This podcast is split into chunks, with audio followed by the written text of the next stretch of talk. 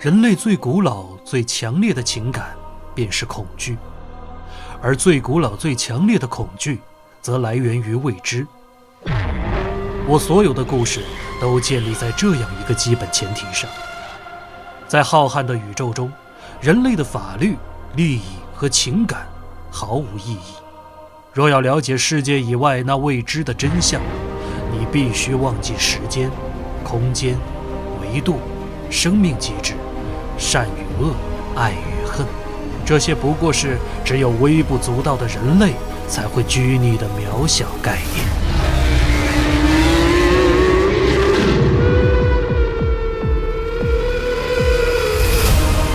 美国恐怖、科幻与奇幻小说作家霍华德·菲利普斯·洛夫克拉夫特作品。二十世纪最伟大、最具影响力的恐怖小说体系《克苏鲁神话》系列有声书，集合网及集合 App 独家上线，果麦文化正版授权，怪物细胞汇龙演播，收录《克苏鲁神话》中口碑最好、呼声最高的四部经典中短篇小说，唤起你内心深处对未知黑暗的恐惧。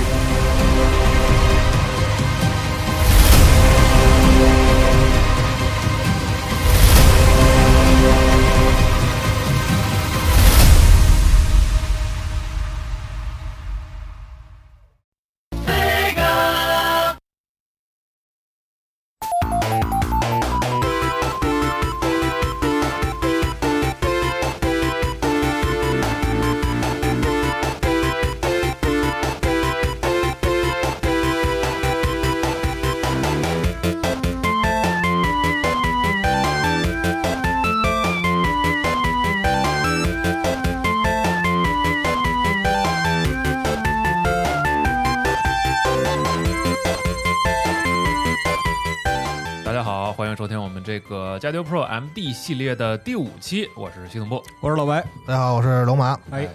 二零二一年啊，这个、啊终于我们是把一这个长线的系列啊收完官结了了，也没有很长，是是反正最后一期了嘛。跨度很但是最后一期也是拖了拖了一段时间，比我想象的哎啊。反正在年内把这个系列结了嘛，啊对对对算是聊了一个事儿。而且第一期就说过说要用人家索尼克的这个音乐，是是吧？是一直留到了这 一期最后一期。后啊一直留到了对索尼克都出新作了，公布新作了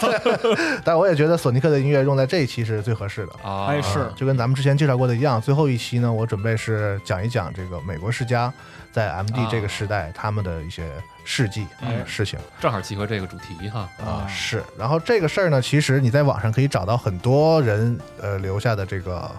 这个写的东西啊，哎介绍这个过程啊，嗯包括之前我们也提到过这个布莱克哈里斯他写过《游戏机大战》，然后也是记录过这个事情。他这本儿是我们今天这个节目的一个内容的基础。哎除了他以外呢，还有这个著名的纪录片《主题战争》是啊、嗯哎，以对，及一些这个当时的人所接受的一些媒体的采访啊，他们嗯提说出的一些事情啊，这些是作为我们的一个这个基础。嗯，那这这在这里呢，首先要感谢一下这个陈子健老师，哎哎，就是我没有找到中文的官方的这个哦出版的，啊对嗯版这本个原来是呃就是官方版本是预定要出，但是可能就是因一为直一直没有是吧？哎啊，出我也哦版行业的一些问题，然后就一直没我也听说这个出书一直要对出，然后好后来就没信儿了。对然后我也是就是很怎么说，咱们很幸运啊，之前。就是哎很早之前了呃很早之前，陈子健老师就是他有一本他自己翻译的这个非售卖的那个版本，嗯对然后印刷出来，然后送给了我们而一且些啊陈子老陈子健老师非常非常认真，就是他开始的时候翻译了一个版本，然后呃，就本来他把第一个译本寄过来之后，嗯好像是第一个版本是针对那个韩韩国版本的哎，对那个对翻译，对是吧？然后过了两天之后，突然跟我说说老白，我对上一个译本不满啊意，我又重新翻了一遍，对，然后就是针对那个英文的原文，然后又校对了一版。对我又校对了一版，啊这回改动非常大，你好好对看看。虽然不是是一个最后的只是出版的一个版本啊，可能里面有一些版式啊、格式什么的，对还没有经过就是这个这方面硬件上的这个校嗯校校定，但是其是实内容已经很不错了，哎嗯而且就是省省去了我很多麻烦嘛，因对对为对对那么厚的一本书去查英文的话，可能对我来说应该是一件有点很费劲啊很地狱的事情啊啊，所以真的感谢这个陈老师，他的哎他的这一本非出版的这个。这个主译机战争的译译译本本啊啊，哎对这期节目的帮助非常大啊！所以哎大家也别在网上找，也找不着 啊。对啊，啊哎内内部资料啊，哎，是那哎， 这真是内内确实真确实是内部资料了，了，真的是回头啊写印上内内部资料啊，对哎，白老师，你瞧人家五七完结二零二一，这不是，咱们就不 要不要这样了啊，咱们不要互相伤害了啊嗯大。家大家心都虚，对不对？哎这是谁也不干净，现在就是。 嗯对，然后这个节目里面很多涉及到的事件呢，啊应该都是有据可查的啊。就是我说这个事儿，谁谁干了什么事儿，都是有据可查的嗯哎。但是呢，可能比如说我会对他说过的话啊，和他的一些什么，比如说表表描述他的肢体啊什么的这些啊，有一定的这个夸张和戏这剧个性的啊，和这个塑造，或者说是这个重新演绎，演绎吧啊啊，咱也咱也别说艺术演绎了，咱也也不配是吧？就是就是就是加工啊，也不算艺术加工，啊就是这个正常的加工一下啊啊，是这样一种感觉。哎，嗯，而且这个故事刚才我也说了，网上能找到很多嘛，嗯所以呢，我也引用一下我很喜欢的一位这个作家柯南道尔啊在《空屋》中的一句我很喜欢的话，就是我要冒着一个讲述一个陈旧故事的风险啊，嗯，因为在这个年代讲一个旧故事真的是有风险的啊是是，啊，因为这个事情可能很多人知道，他会给你提出一些不同的观点，不没同的准意看了见标。题已经告诉你，我都对知道，了。包确实括我们这个故事里会涉及到美国世家和日本世家的一些矛盾上的事情哦。啊争端对于这个事情的话呢，其实呃并没有完全的定论。当然，嗯呃支持某一方的都有，可能对方或者说对方在杜撰一些事情、夸大一些事情，这个都有。不过嗯不过这个故事呢，咱们就是还听这个故事。就是一个意哎思。啊我也尽量量不会去做偏颇的这个事情啊。虽然哎我本人确实很欣赏卡林斯基这个人啊，但是呢，我在这里尽量就是讲这个故事本身啊，让它变得有意思一点啊，啊大概是这样一个一个思路。好，嗯，那好，那嗯行，那咱们这最后一期。正式开始哎，在这个系列里哎唯一的一期，其实应该算在 Story 里的这样的一期啊这个节目，咱们就正式开始。好哎这期节目可能会有点长啊。哎好，呃，关于 MD 或者说在美国叫这个 Genesis，嗯在美国的这段故事呢，呃，有无数的回回顾者，这是历史的讲述者、文章、哎纪录片儿，嗯都会从一九九零年的一个夏天开始讲起，嗯就是在夏威夷的一个阳光明媚的海滩上，嗯中山隼雄就是世家当时日本世家的总裁，嗯呃，亲自打着飞的来到这个海滩上，找当时的这个营销大师，有嗯，个绰号叫这个玩具界的王子嗯，呃，玩具 界的，王具界的王子玩具界的 王子啊嗯，汤姆·卡林斯基，他正在度假，这个中山来找他。嗯本来对游戏机这个事儿没有什么兴趣的汤姆·卡林斯基呢，在他五岁大的女儿的一个就是建议下，他说：“你看人大老远从日本飞过来，你应该跟他去看看。”然后这个故事从这儿开始，啊，这样开启他后来的这样一个比较传奇的这样一个事业哎，嗯啊。但是这个事儿作为故事的开端呢，就我对我个人来说是过有有点这个过于浪漫啊，哦，就是有一有一种那种什么三顾茅庐，然后高人出山的那种就是讲史诗那种那感个觉意思啊。对，但是其实在我心中呢，就是汤姆·卡林斯金和他的同事们这段故事呢，其实是一段就是更特殊，呃，更先锋。他们这群人是更离经叛道的一群人，他们是一群几乎可以用凶狠来形容的这样的实干家和梦想家嗯啊。所以我觉得我的这个版本的这个美国世家故事呢。我愿意从另外一个起点开始，就是从一九九一年一月的一顿晚、哦一顿晚晚餐开始讲起啊。哦我觉得这个啊这样的一个起始更适合他们这样一群人和他们的故事。嗯，这一天呢是当年的这个 WCS，也就是冬季电子消费展嗯举办的日子啊，这也是卡林斯基参加的第一次 CES 展。在这天的这个展会上啊，任天堂占据了这个游戏展区最中心的和最最显显眼的这样的一个位置。嗯嗯，那其他的展商们呢，把任天堂的这个展区呢起个外号叫“死星”哦，啊，就是那个哦《星战》里那个死星，那个寓意呢就是说这是谁碰谁死的那有去个无回邪恶大帝国啊，啊。就是这个意思。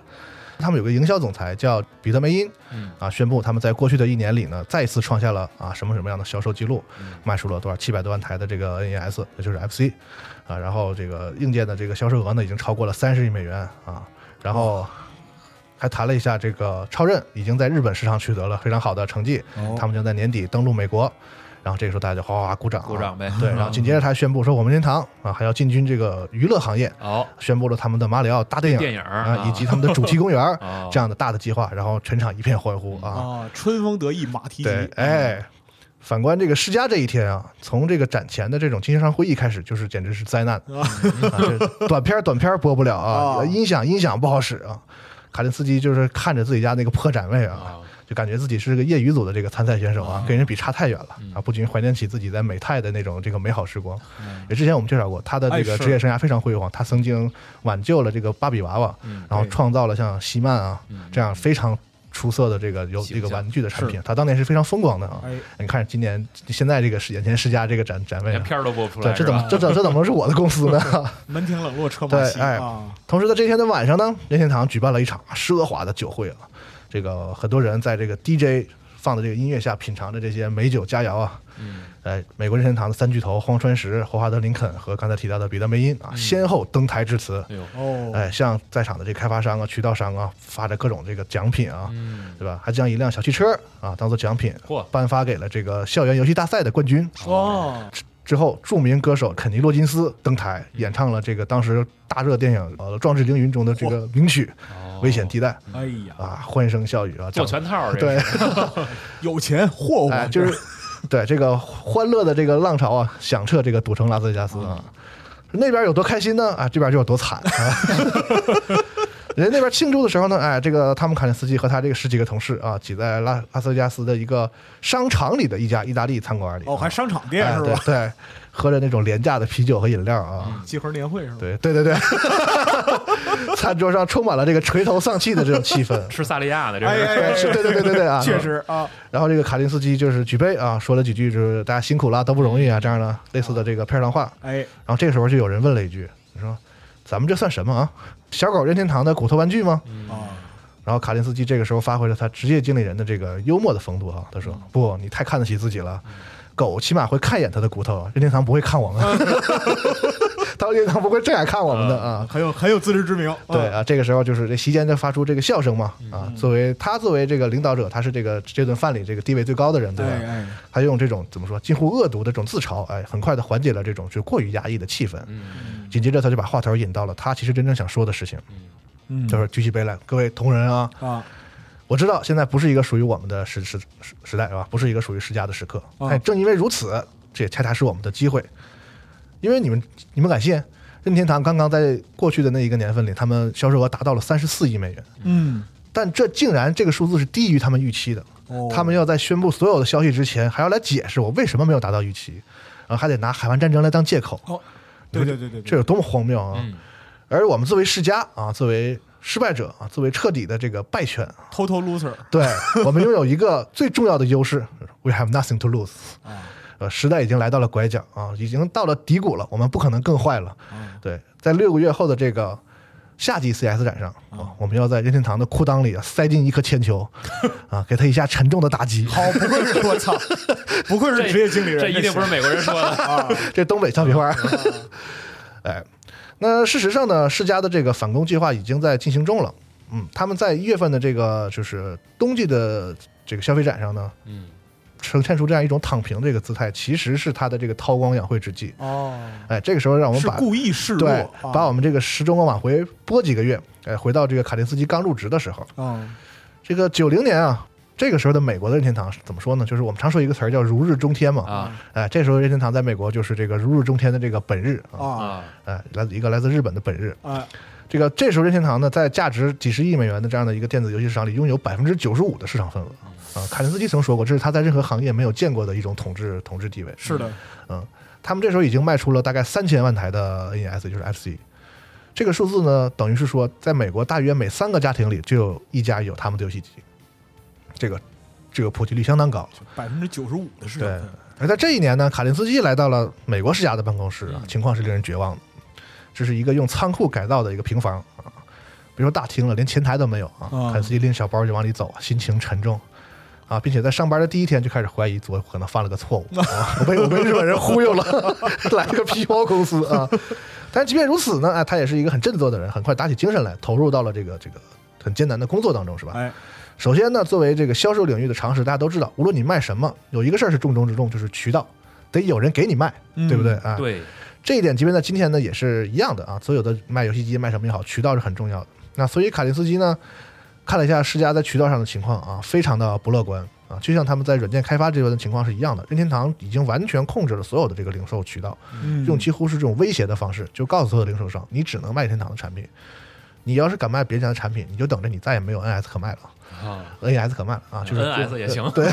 就一个意思啊，一个对意思啊，对。从沃尔玛到这个玩具反斗城是吧？啊，世嘉可以说是处处碰壁啊哦。即便是这个口灿莲花的卡林斯基啊，他亲自，他作为这个总裁亲自去和对方的这个采购专员去面谈，都没有任何的效果。沃尔玛的这个采购负责人呢，甚至都没有正面回答，就给他讲了一个小故事啊。这个小故事是关于说，有一家小小的一个很小的电子商店，他们竟然擅自的给任天堂的游戏机降了五五美分，嚯，看这措辞，竟然擅自哎对啊！啊啊，，从此他们就再也没有任天堂的游戏机可卖了啊！哎，这可以说是美国恐怖故 事了。这暴政啊，对这属于这凯利斯基听听了大骂呀！你们这是在伤害美国精神！哎，说啊对， This is a free country，你们在干什么？又来了啊！确实对啊，然后这个人负责人也笑笑说说，对我跟你一样啊，我也想要美国梦啊啊，但是美国梦不能养活老婆孩子啊，是我是是而而且我又有老婆孩子啊，所以哎对不起，我不能给你订单啊。啊，街坊们明天还要上班呢。对 啊，渠道渠道不顺利。然后呢，之前我们第一期节目也提过，还有很多糟心事儿等着他，对吧？哎比如说这个乔邦厂大橄榄球，他们找了一家这个外包的开发商，结果外包开发商把他坑了，那是一家非常不靠谱的公司。然后呢，E A 臭流氓破解他们家游戏机，确实，啊他他还得跟人谈，最后啊对无奈只能是让了很大的这个利润给 E A，才把哎这个事儿谈下来。这个我们在之前都讲述过。对，啊这这个特里普霍金斯啊，当时他们在最后签完合同的时候，特里普霍金斯还在这个这个滔滔不绝的讲，说我我们这个行为啊，你知道我们是在给这个行业争取公正啊，争取公正。啊然后那个卡斯基，你他妈快闭嘴吧，真 的，你再说我就要反悔了， 都是这种糟心事儿啊。另外呢，在这个卡斯基来世家之前呢，世家呢就是不知道为啥冤大头花了很多钱买了一个拳击手的这个肖像权开发游戏，嗯，这个拳击手呢，可能有一些上年纪的朋友有印象，叫詹姆斯·巴斯特·道格拉斯啊哦，詹姆斯·道格拉斯，不记得啊，因为他在四十二比一的这个巨大的赔率下啊击败了当时的世界重量级拳王泰森，哦， 而泰森呢，正是任天堂拳拳击游戏的这个哎，代言人形肖象啊像肖像权哎，这个世家呢，以为找到机会了，说，哎，你你们不是泰森不是你们家的吗？我要恶心你一把，他们就当时砸了重金。把这个击败了泰森的詹姆斯·道格拉斯的这个肖像权签下来了，啊，结果呢，就是我们常说一句话，就多行不义必自毙。 没没过多久，这个道格拉斯呢，在第自己第一次的卫冕战中，仅仅三回合就被霍利菲尔德干倒。哎啊呀，就是其实后世说，当时大家都说说当时可能是泰森的状态不太好，就是呃，道格拉斯战胜他其实有很大的运气成分的啊，所以他才因为就是在拿到这个冠军头衔之后，嗯很快就被霍利菲尔德打击败了嘛。嗯，不过在这这么一堆烂事儿里啊，他们还是看到了曙光，而这道光呢是蓝色的。哎这就是今天我们使用的这个音乐嘛。好，这个索尼克哎，日日本世嘉寄来的这个索尼克这个游戏的演示啊，让当时美国世嘉所有人就是嘴都张大了，说这游戏太牛逼了。当时不管是他们公司内部的这个游戏专家尼尔森，还是说虽然不懂游戏啊，但是对这种就是热门的商品有天生的这个敏锐感觉的这个卡林斯基，嗯，所有人都一致认为这是我们的王牌，这游戏太牛逼了，我们会靠着它翻身。紧接着呢，就是第一期的时候我们曾讲过的一个故事，就是关于索尼克的这个设计啊，嗯它的形象啊、营销啊、各种设定方面啊，美国世家和日本世家进行了一些这个啊激烈友好的这个交换意见，是吧？啊， 对，而且不仅如此，这个敏锐的卡林斯基一下子就预见到了这个游戏它的意义和价值远远超出一款好游戏或者热销游戏的这个这个层面。嗯他看到了巨大的潜力，所以他要是围绕着索尼克制定了一整套的这个施加的这个反击计划。嗯，总体来说呢，他的策略大概可以概概括为这样的四条：一是研发，就是日本方面呢需要广泛听取来自美国一线的这个声音嗯啊，对准备投入美国市场的产品也要进行去调整嗯啊，然后美国这边也需要有自己的这个研发部门。哦，还要拿到更多的这种影视作品或者体育明星的这个授权，针对美国市场开发迎合迎合美国本土的这种游戏产品。嗯啊，第二点呢，就是当时这个 MD 也就是 Genesis 在美国上市的时候呢，同捆的是《兽王记》，哦，他认为这是个错误。他觉得呢，对于新上市的主机来说，所谓的现在叫装机量，就是这个普及率是头等重要的事情。那所以捆绑的产品应该是能够带动硬件销量的这种拳头级产品，哦哦，啊就像我们今天所说的这种战神啊、光环啊，是用这种东西要捆在主机上才核有心作品，才有哎护才有航才有意义，对得护住大我，作哎得，护住啊。所以呢，他要将他要干的事情就是要把索尼克捆在这个主机上机，器就进嗯行这个同捆的销售。哎，虽然呢这样做呢会短短期内看是损失了这个索尼克这款游戏的这个销量的这样的利益，嗯，但是从长远来看，他们会获得巨大的回报。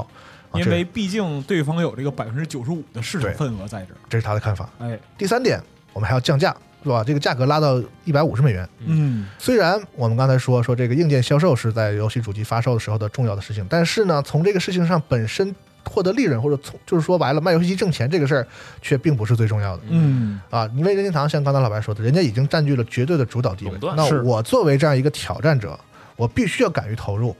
用赔本的价格去卖机器嗯，啊，这才能从他从对方的手中抢到这个市场份额。哎，哎，还举个例子，就像这个吉列，他们啥呢？他们通过卖刮胡刀，哎，来卖刀片儿。对通通过这个白给包其实就是卖白给片儿嗯包后来骗，对哎，主要是卖刀片儿啊。是这样一种方式。当这个主机普及率达到一定程度之后，世嘉会从软件的抽成中获嗯得巨大的利润。哎，哎，同时呢，你这样一个降价呢，会给任天堂带来一个压力，是就是说在几个月之后，它的十六位主机发售的时候会有价格压力，嗯嗯要么你就显得太贵，要么你你就得跟世嘉一样跟着割肉，就是哎把这个价格压下去，你会影响任天堂的利润。哎嗯思路很清晰，哎哎里外里赢两次，等于说对啊，第四点，我们要做市场细分和这个品牌塑造。啊哎，卡林斯基这时候提出一个口号，嗯叫“把小孩儿留给任天堂”啊。好啊，来 了来了啊，世嘉要赢得的是青少年和成人市场啊，就是他要将世嘉这种挑战者的身份与青少年文化中固有的那种叛逆的特性相结合进行结合，哎，嗯利用任天堂当时一贯的在人们心中的那种很谨慎的那种形象，把它再加把劲儿推到那种传统的保守的。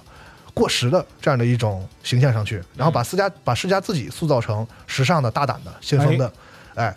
为此呢，我们要提高广告预算，我们要打造一系列的这个广告来完成这种品牌的这个推广和塑造。传播的价值，哎嗯，可以说他在这几点里提出的很多的关键点，别看他只进入这个行业，当时他只有几个月的时间来到世嘉，其实他说出了很多很关键的点，比如说赔本卖主机这个事儿，是是是对？吧？这个行业真正的利润来自于软件和平台的这个抽成，哎，是对，包括这个就是这个市市场细分，包括对品牌的这个塑造定，位包是的包括他很多的这个看法，在后来的这个我们的这个游戏市场中验证出来反反复的被验证，对其实他这些对观点都是都是正确的。是的啊，但是呢，当时卡林斯基和这个丰田信夫就是来到日本总部啊，在这个日本的董事会面前，慷慨激昂的陈述了汤汤汤，把自己这些东西说了之后嗯呢。在他说的过程中啊，就看这个中山隼雄啊和这些董事会成员嗯这个表情，从这个震惊啊到困惑，哦最后转为愤怒啊。哈哈，等他讲完之后呢，就大家哇反对和质疑的声音此起彼伏，说什么降价，你这个花多少钱啊？我们怎么能直接攻击别的公司呢？你啊，这瓜包熟吗？这是要吃官司的啊！啊，还把这个索尼克我们最重要的产品免费赠送，你有病吧？是不是？啊，这是反对的声音此起彼伏。啊，确实日本人，嗯，对，凯利斯基就只能看着这一一屋子人叽里呱啦的用这个日语啊，在大声的咒骂。丰田西夫反正已经来不及翻译了啊，啊反正也不用翻译，这就看纯骂是吧？看表情你也知道个大概啊啊。反正卡恩卡恩斯基心里就想，嗯，我大概会打破这个公司就是这个入职时间最短的这个高管的记录啊。我大啊大概差不多了，开完这个会啊。没事儿，他第一天就想过了，对这对对对， 还好啊，就是我我单身赴任啊，我孩子什么他都都在老家，我啊没有搬去这个没有搬去旧金山等着啊。赔偿金了就，对对对对这一阵熙攘过后啊，中山隼雄面色铁青啊，通的一下捶了一用拳头捶了一下这个桌子，然后房间里顿时就安静下来了。然后他猛地站起身啊，这个这一站起身猛到就是他那个椅子都滑出去老远，啊然后大步流星的朝门口就走去了。走到门口的时候呢，突然间一回头，对着卡林斯基说：“在这个房间里的任何一个人，没有人同意你说的任何一件事。但是我说过，美国的事儿你说了算，就按你说的办吧。”然后中山隼雄转身就离开了，我操，真是条好汉，我操，非常酷啊！太牛逼了，留下了这个屋子里十几个愤怒的日本人和一个懵逼的美国人，以 嗯，及他的翻译官。 就是这个事情就这么说定了。以上这些事情呢，都发生在卡林斯基刚来世家的这个头几个月里。啊，嗯，哎，所以这个时候呢，让我们再回到我们刚才故事的一开始。所以这个时候，卡林斯基已经拿到了日本的授权和预算，哦同时他也拿到了刺猬索尼克这样一个重要的武器。嗯，所以在这一年的这个冬季的这个 CES 上呢，实际上它有一点韬光养晦的意思。哦，呃，在他的计划之中呢，就是一步一步的已经在进行了。啊，这个时候呢，呃，距离任天堂在北美发售 SNES 还有大概八九个月的时间。嗯，所以这段时间是他要争取的。嗯，首先就是像他说的一连串的这个宣传攻势，啊，他把这个就是还未发售的这个索尼克啊这样一个形象，接连的就是运作在这个像 Game Pro 啊、EGM 啊、什么电子游戏、电脑娱乐啊这些当时主要的这个电子游戏杂志的封面，嗯，哎，而且还在这个 DC 的这个超人漫画里做植入，啊，就先打这个宣传攻势，然后呢，投钱做电视真人秀，请当时的那个就是非常火的电视剧里，像这个《欢乐满屋》啊，《成长的烦恼》啊，里边那些当红的青少年明星啊，哦用现在的话说就叫小鲜肉，哎，请他们来参加这个他们由世世家冠名的这样的综艺节目，嗯，哎，这些人呢，不仅在这个年轻人中有很大的号召力，而且呢，他们比起真正的那种好莱坞明星，其实来说非常便宜，便宜，嗯，哎，物美价廉。而且呢，就是参加真人秀啊，那比拍剧可轻松多了。这个现在咱们看综艺节目也知道，就确是实嗯就做游戏嘛，是不是？跑通告嘛，啊 哎，跑通告，所以这些很多演员啊，主动的找来我要参加这个，这个钱好挣啊，哎，对对对对 对，啊，所以这个是这个电视节目也很成功。最后呢，就是他的这个销售的策略，哎，他只故意把这个索尼克的形象进行大肆的宣传，但是却把这个游戏本身一直雪藏，就不让任何人知道这个游戏到底是什么样的，嗯一直藏到了这一年六月的夏季这个电子消费展上，啊，就是为了打任天堂一个措手不及，不能让任天堂知道说我这个游戏大概是一个不能什过早的什么卖点，突然袭击，哎，啊核心的竞争力是什么啊嗯？它这个策略呢也成功了，在六月的这个展览期间呢，这个蓝色的刺猬成为了人们谈论的话题的焦点。当时呢，我们都知道的一个人，就天才程序员钟宇思，他开发出了一个很特殊的这个算法，能够让角色在游戏中高速的移动在卷轴画面里。嗯哎，哎，所以索尼克这个游戏就利用了这一点。这个当时这个游戏给人的感觉就是，别的游戏都是嘟嘟当很当，慢，节奏索尼克，哎，就是非常的打眼，哎就让大家一看觉得就是哇，这游戏怎么这么不一样，这么这么这么特别。对，确实大家想到的第一个应该是不一样对啊，啊，特别没见过的给人印象深刻。哎哎同时呢，他还没有忘了这个老套装，就是《捆绑双王记》的那个老套装，因为你这个销售你不能光顾眼前嘛，是所以他故意呢将老套装变成了只给指定的这种店铺提供，同样也降价到一百四十九美元。 哦， 然后呢，还提供什么服务呢？就是你买了这个老套装，回头我再免费再给你寄一盘索尼克。哦，这个事儿呢一举三得，一呢解决了这个库存问题，是啊零售商的库存问题；二呢就是让这个新套装的这个销量销售呢不会影响老套装，对，因为你买老套装到时候也有索尼克，也有索尼克，对，呃，第三点呢，就等于是催促你赶赶紧买，因为早买你还得多拿一盘双剂对，哦啊，就是让大家觉得说我越早买越占越便宜赚，哦哎，这种这种感觉。实际上呢，这个事儿呢，就客观的催促你赶紧去买，为啥呢？因为再过几个月呢，任天堂的十六位就要卖了。哎，对，哎，在这个时候呢，其实玩家就两种选择，要不我现在买买 Genesis，要不我再等三个月，等着看看任天堂那个出了，我买任天堂那嗯个啊。所以他这个时候这个策略其实是有打击对手的这个嫌疑啊，就至是让少，你摇摆一下 对对对对对，对，这个时候呢，当时美国的营销主管叫保罗里奥嗯，他呢是一个参加过越战的老兵，嚯说他曾经有一个呃，在他身边有一个炸弹爆炸，导致他好像一边的这个听力有些听问力题有。问题啊，哎，这个打过越战的老兵啊，就是搞搞销售就是不一样啊。他经常有一句名言，就是说商场如战场，就是打就是卖东西就跟打仗一样，反正是你死我活的事儿对，啊。所以当时这种就是这个挤兑对方的营销的策略，很多都是他提出的，啊、是一个看得非见的对手，非常有攻击性的一个哎哎一个这个营销人员。哎，那在之后的几个月里，捆绑了索尼克的 Genesis 啊，销量是非常喜人的。第一周两万台，第二周二点五万台，第三周三万台，哎，啊，稳步提升稳。步提升，嗯与此相对呢，你看在日本那边，它就没有捆绑这个索尼克。哎，这个索尼克在发售的首周销量是大概几千套的样子，然后从此一路走低，就是第一周是卖最多了已经。啊，这哦其个实是一个正常的销售曲啊，就是以当时世嘉在日本的市场占有率来说，它就是一个正常的一个比较受欢迎的普通软件游戏哎啊而已，卖不了多少啊。所以他们的这个索尼克夏季大作战啊，算是开门红。哎，海德斯基呢和他们的同事就决定说，我们要乘胜追击，赶紧他们要把自己在这个 CES 上获得的这种成功和胜利啊，要尽快的复制很多份儿，撒遍全美国。嗯那这个事儿呢，如果在现在这种互联网的时代呢，就是你在一个展会上，像 E 3上，这个一个受瞩目的一个游戏《死亡搁浅》，放信号啊你根本不用再干嘛了，就是它很快就会在网上传播全世界。对对。对对对，但是在九一年不行啊，所以他们计划呢要在全美的三十个城市的购物中心里举办这个促销活动。这个活动的内容呢很缺德啊，就是把这个索尼克和马里奥放在一起，哦， 然后让玩家玩完了之后投票，你觉得谁更好啊？啊，这个这个属于直接攻击了，嗯哎，真的，实话实说，这是一个非常缺德带冒烟儿的一个、哎一个主意，因为他们知道，在这种短的、很短时间的这个试玩时间里，人们会更多的把票投给一看就非常不同、非常抓眼球的那个索尼克，哎特别是小孩儿。对，对，而且呢。世嘉就是活动主办方，大家都看过《我爱我家》那个嘟嘟方便面那个那啊那那一集，就是大家都知道啊，这是世嘉举办的这个活动，高低给给给个面子是吧？也哎会倾向于投给世嘉。然后呢，他们还预想的就是说呢，这个事儿不光是玩家投完票，第二天呢，全美的报刊啊、杂志啊、当地的电视台啊什么的，都会在科技板块的头条有这样一条新闻，就是玩家现场体验十六位游戏机，更多玩家选择世嘉索尼克啊，现场体验十六个游戏 机，就是他不会报道这个活动是谁搞的或者什么，那都是细节嘛，是他只会搞这种标题党啊，让嗯让他看着更打眼球。就这个这种事儿，其实在现在也是一样的，大家都更喜欢期盼着某种什么跌落神坛的这种。哎，对对对对对，这种这种这种现象出现，大家都拿着瓜等着这个事儿想吃瓜出现嘛哎哎都想吃瓜，哎所以这个很这种心理就是凯恩斯基抓的非常透，嗯所哦以他可以说他有一种天赋，就是对于这种群体的这种心理有一种很歹毒的这种 哎呵，洞见，摸得很准吧和？摸得哎很准啊啊。所以这个事儿在他的职业生涯中，就是一再成为他的一个关键，就是他对于人心的这个把握嗯把握非常准确啊。所以说他后来成为营销大师嘛。卡德斯基还通过自己这个广阔的人脉，从这个与游戏业毫无关系的一个奥运度假村里啊，一个这样的行业里挖来了一位这个女士，叫做艾伦贝斯范布斯科克。嗯她呢也算是呃就是游戏行业里很早的一批就是被人熟知的这个女性高管，她来负责整个这刚才我们提到的这个这个评比活动啊，这 次索尼克和哦马里奥的那个评比活动，哎。而且他们很缺德的，把这个活动的第一站呢选在了任天堂家门口 啊，就是这个华盛顿， 就是怼脸的一种行为、啊。可以这个活动呢是大获成功啊，有超过十万人以上，而且大部分是青少年都参加了这个活动，而且得到统计结果呢，比他们自己最恶毒的那种预想还要好，百分那之就八十八的人把票投给了索尼克。哎呀，全国的、国家的、地方的这种媒体啊，竞相报道啊，任天堂跌落神坛是吧？啊，对 对对，媒体老师都来体验了一下，哎啊，对，然后通过这些媒体就辐射到了大概有千万的这样的嗯这个用户和人口啊，这不仅进行了促销，还打击了对手，是一一系列很成功的这个活动啊啊。卡林斯基这些种种这些策略，用用一句日语来讲，其实就是强行突破，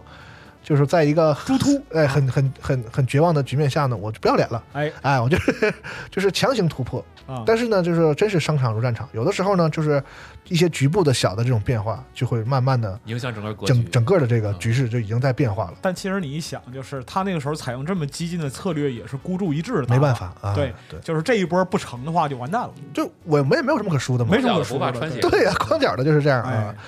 那自从这个刚才我们提到卡林斯基在这个沃尔玛的采购代表那里就是屡次碰壁之后呢，他这个日本日本手下丰田信夫啊，给他出了个馊主意啊，非常损的主意，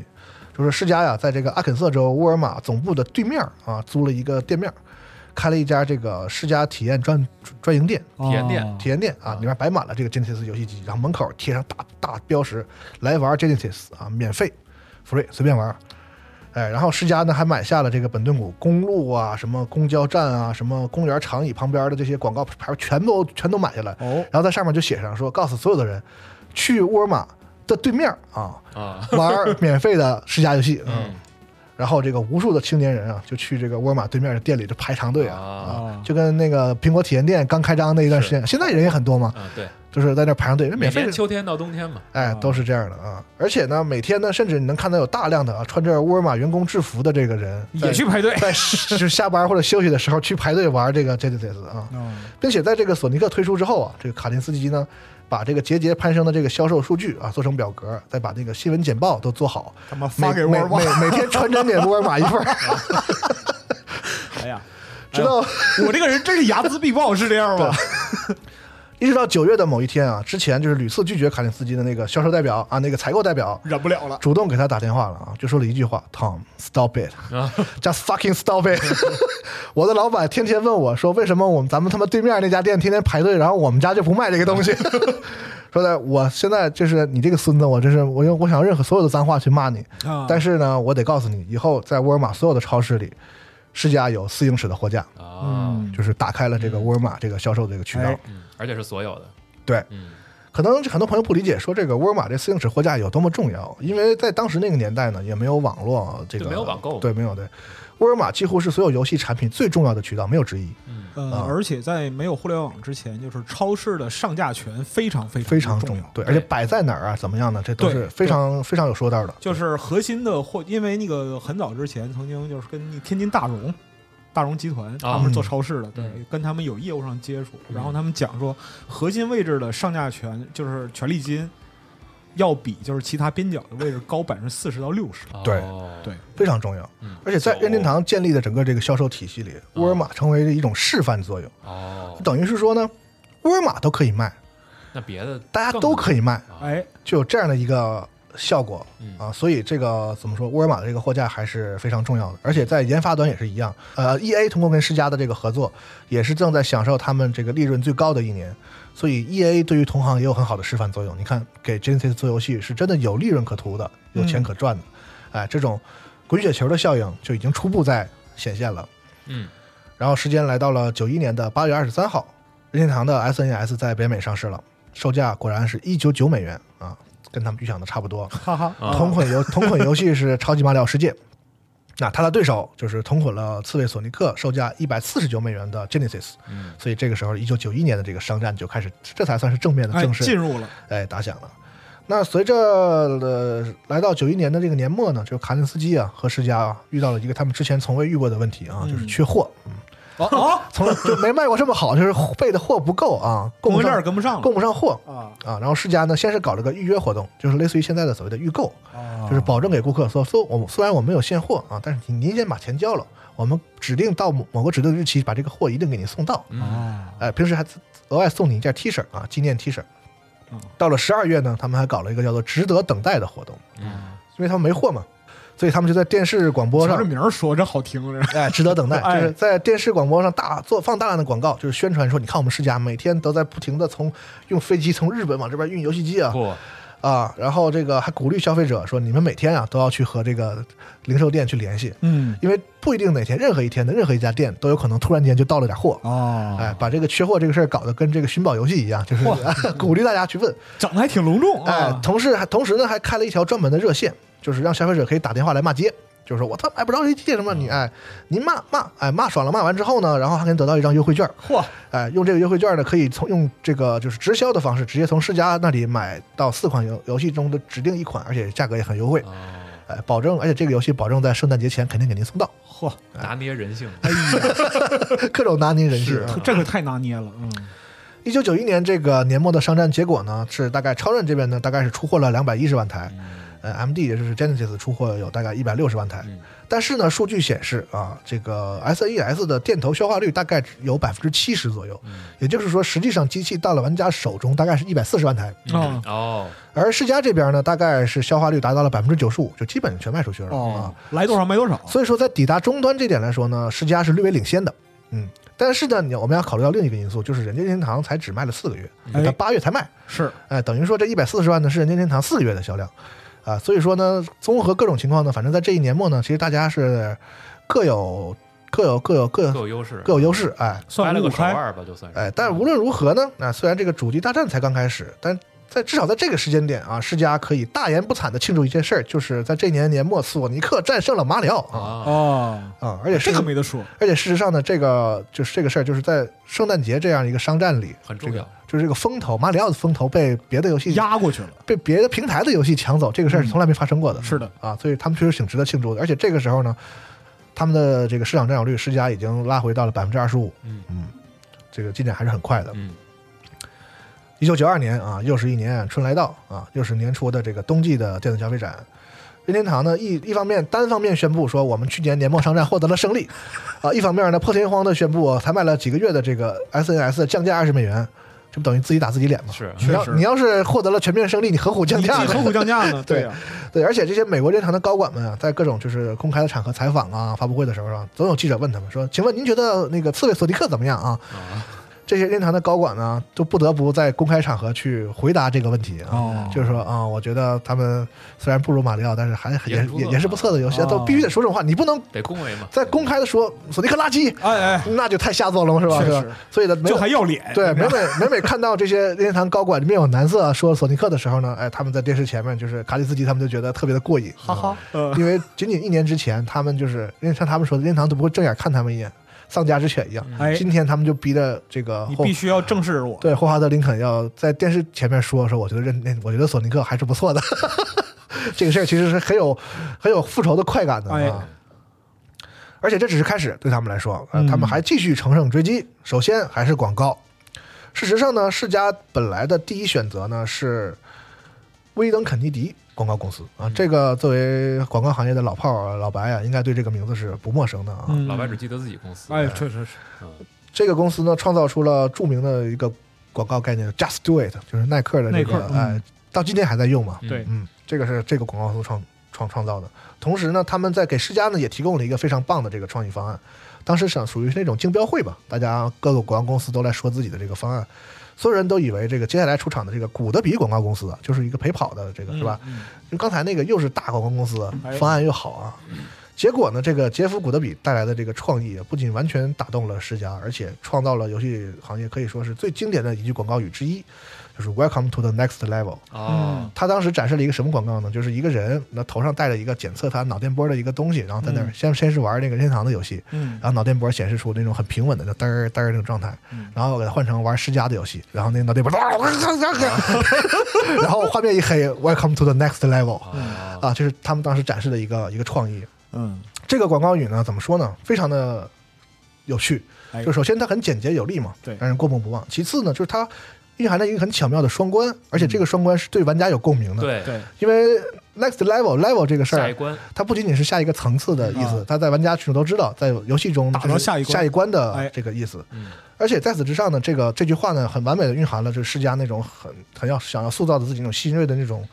形象。哎，啊、而且呢，最最绝的是他就是完完美的完成了一个卡林斯基的一个心愿，就是既抬高自己，还要贬低对手。对哎，因为在游戏里，下一关永远是更难的，更难的，然后更好玩的，然后更丰富的。呃，对，就其 我实。就是我是 next level，哎你是上一关， 哎，其实包括他那个年龄策略，对就是嗯你人的成长到了下一个阶段，嗯，就是少年了。是的少年要把哎儿童的东西对弃绝掉，这样。这个广告语呢，对于成人不懂游戏的人来说呢，啊，你是是任天堂就是世嘉在标榜自己是下一个阶段。啊，那对于小孩来说呢，会更兴奋，就说哎，这个这个词儿说的真好，就就是打中了嘛，太牛逼了！哎世嘉 是啊世嘉是游戏行业的下一关，啊确实这种啊感觉啊，这个广告语真的非常棒， 而且这几乎这个 Next Level 成为了这个世嘉在过后未来几年里整个的一个塑造自己品牌的一个核心的一句话。核心观点，嗯在这个一九九二年的 MTV 颁奖盛典上啊，世嘉这款全新的 Welcome to the Next Level 的广告进行了首播。啊哦，这个三十秒的广告就是怎么说呢，是吧？很难用语言去描述，大家可以去找来看一下，就是就可以知道了嗯啊。如果你在你在看之前呢，我可以因为只有三十秒嘛，哎我可以先放个声儿给大家听一下，啊大家就能感受到感受到这个广告是个什么尿性啊。啊，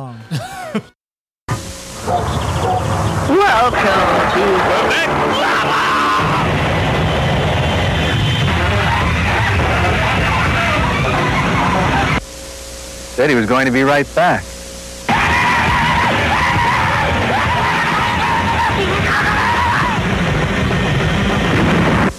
He was normally a very quiet boy.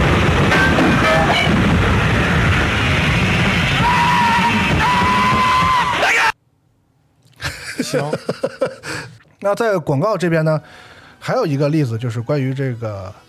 blast processing 这个这样的一个广告。嗯，这个词儿呢翻译过来就是爆破进程、爆破处理哎这么一个意思。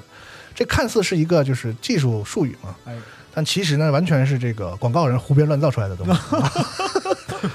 就听过我们之前几期节目的朋友应该知道，就是从绝对的硬件这个指标来说，啊这个超任是完胜 MD 的， 哎，这是不用说的啊。特别是超任有这个我们提到的缩缩放和这个旋转的功能，这个是 MD 或者说 Genesis 是没有的啊不。具备的，嗯，哎，而且任天堂用这个功能呢，推出了著名的游戏就是《马里奥赛车》嘛，哎是吧？啊，这个赛马车在宣传的时候呢，就是多次提到这个缩放的这个旋转缩放这个功能，而且提到他们这个工作模式叫这个 Model Seven 嗯，啊，然后以及他们在卡带中还内置什么 Super FX 芯片，哎说出这种就是很酷炫的技术词语，嗯显得他们这个很黑科技，是吧？所以当时这个美国世家就恨得慌，就是我们得找，我们也要有，反复看这个技术数据啊，希望在这个数据里找到一条自己能比对方强的地方啊。最后这个翻箱倒柜啊，这个搜肠刮肚啊找到一个地方，就是他们的 CPU 的频率，在一些工作模式下会比 SFC 高一些。高高嗯哎，这个 MC 六八零零零在需要的时候可以转换为一个特殊的工作模式，达到七点六兆赫兹的这样的高频率。嗯，呃，但其实这个事儿对游戏本身是皮表体表现是没有帮助的，没这啥是在帮助嗯工作原理而已啊。但是这个世嘉的营销人员呢，就编造出了说我们这个频率更快嘛，嗯所以我们有这个爆破模式、爆破处理啊。但是这个骗人的把戏呢，异常的成功，就是因为马车这个例子本来恰恰是证明啊，这个超任机能强过 MD 哎的一个地方。但是呢，因为这个就是这个广告的这个核心内容的这个诱导性，就是它是这样，它把那个索尼克运行成索尼克的世嘉的游戏机呢，绑在一台这个上 F 一嗯这个赛车上，这边拿一个破的那个金杯，后边驮着那个电视，然后里边放的是那个马里奥赛车。然后说我们这有爆破处理，嗖就出去，索尼克的和那车就出去了。比车快啊，对，然后你看这个没有爆破处理的情况，那就完全不同了。然后那个破车拉着拉拉着马里 奥，吭哧吭哧啊，哎，就是这也是这个这个游戏历史上这个一次非常著名的这个就是这个黑白颠倒是吧？ 营啊营销不成事 件，这愣把白的说成愣把黑的说成白的这个哎这个事件，但是也确实是看出他们在营销上的这样的一种动脑筋了吧？对这种想象力吧，嗯，啊，所以说世嘉在那个年代的广告这方面可以说是一绝，哎，他们的电视广告经常看起来就完全不像广告，是嗯就小孩们非常喜欢看世嘉的广告啊，对留下了很多经典的案例，就像我们之前提过的那个，就是这个 Genesis Does Nintendo Don't，对吧？哎，呃，这种这种骂骂对骂竞争对手的 这个 这个在营销案里是一个经典。对，包括到现在大家还记得的那个，就是在所有广告里都有那个 Sega 对 Sega 那个啊，非常的洗脑。对，反正记住了。对，反正有兴趣大家可以找找看，因为广告我们现在网上其实都找得到嗨啊，，而这且套东西跟那个就是当时同期美国广告好好多人都在用，百威什么的。啊对啊对啊，反正他们的广告这个做的是非常的不错啊。啊那广告就是固然重要，但是呢，你这个是商战嘛，最终还是得看产品，是吧？所以世嘉的重中之重呢，就是这个要推出索尼克的续作。嗯，当时卡林斯基的先是紧急让这个丰田信夫赶到日本，要解决一个危机，因为啊，因为这个世嘉典型的这种日系的管理方式，让这个天才程序员，也就是索尼克之父中裕司啊，嗯，非常的不爽，要离职，这在正在闹离职。哎呦，然后这个丰田信夫赶紧就就去劝，说的来吧，你不要在日本混了，啊来美国世家啊，你想要啥有啥，这里有有自由，我们给你这个极高的这个丰厚的待待遇遇啊，而且给你这个非常高的这个规格，给你尊重什么什么的，好说歹说，反正是把中医司留下了。啊嗯哦，这属于系统内敲行。啊系统内就是对，呃，把这个把他弄到美国去，给他弄了一个工作室，嗯他有十几个人来做这个索尼克的续作。同时呢，这个日美的文化的这个争争争议呢，其实也是无法避免的。这个中玉斯的团队啊，和美国同事们就这个二代中的这个新的角色小狐狸塔尔斯 Tails 啊，的名字，呃，展开了这个辩论啊哦。日本人用他们的这种祖传的一个恶趣味，就是谐音梗，给这个角色起名叫迈尔斯普劳尔 （Miles Prower）。其实它是一个谐音，就是这个时速 miles per hour 的那个一个谐音哦啊。啊，然后这名字呢，对于使用英语的人来说，简直傻透了太啊。 烦人了，就就像什么说呢？就像对中国人来说，说你给一个就是功夫会功夫的熊猫起名，这熊猫叫赵马步，啊或者是给一个看起来像李小龙的这个角色起名叫陈杰 权，这啊，当然了，日本人实际上现实中给中国角色起名字就是这样的，比如说唐、啊唐福禄是吧？哎，嗯哎对对对对对，确 实，非常傻啊！啊但是日本人就觉得他们自己还挺高明啊觉得自己还挺聪明啊，对哎，沾沾自喜啊。那最后呢，就是还是刚才我们提到的一个重要的人，就是美国世家内部的公认的这个游戏小博士啊，尼尔森。他当年也是在一代的时候写出了这个所谓所谓的索尼克圣经，嗯就是很多索尼克的设定啊什么的，是当时在美国尼尔森这个人哦嗯阿尔尼尔森定下的。他为这个泰奥斯这个角色写了一个起源的故事，大概的意思就是说呢，是有一个两个尾巴的小狐狸，嗯，啊，开始呢是受到了同伴的这个排挤，那最终在他的这个偶像啊刺猬索尼克的这个鼓励下，重新建立自信，哦找回自我的这么一个起源的小故事。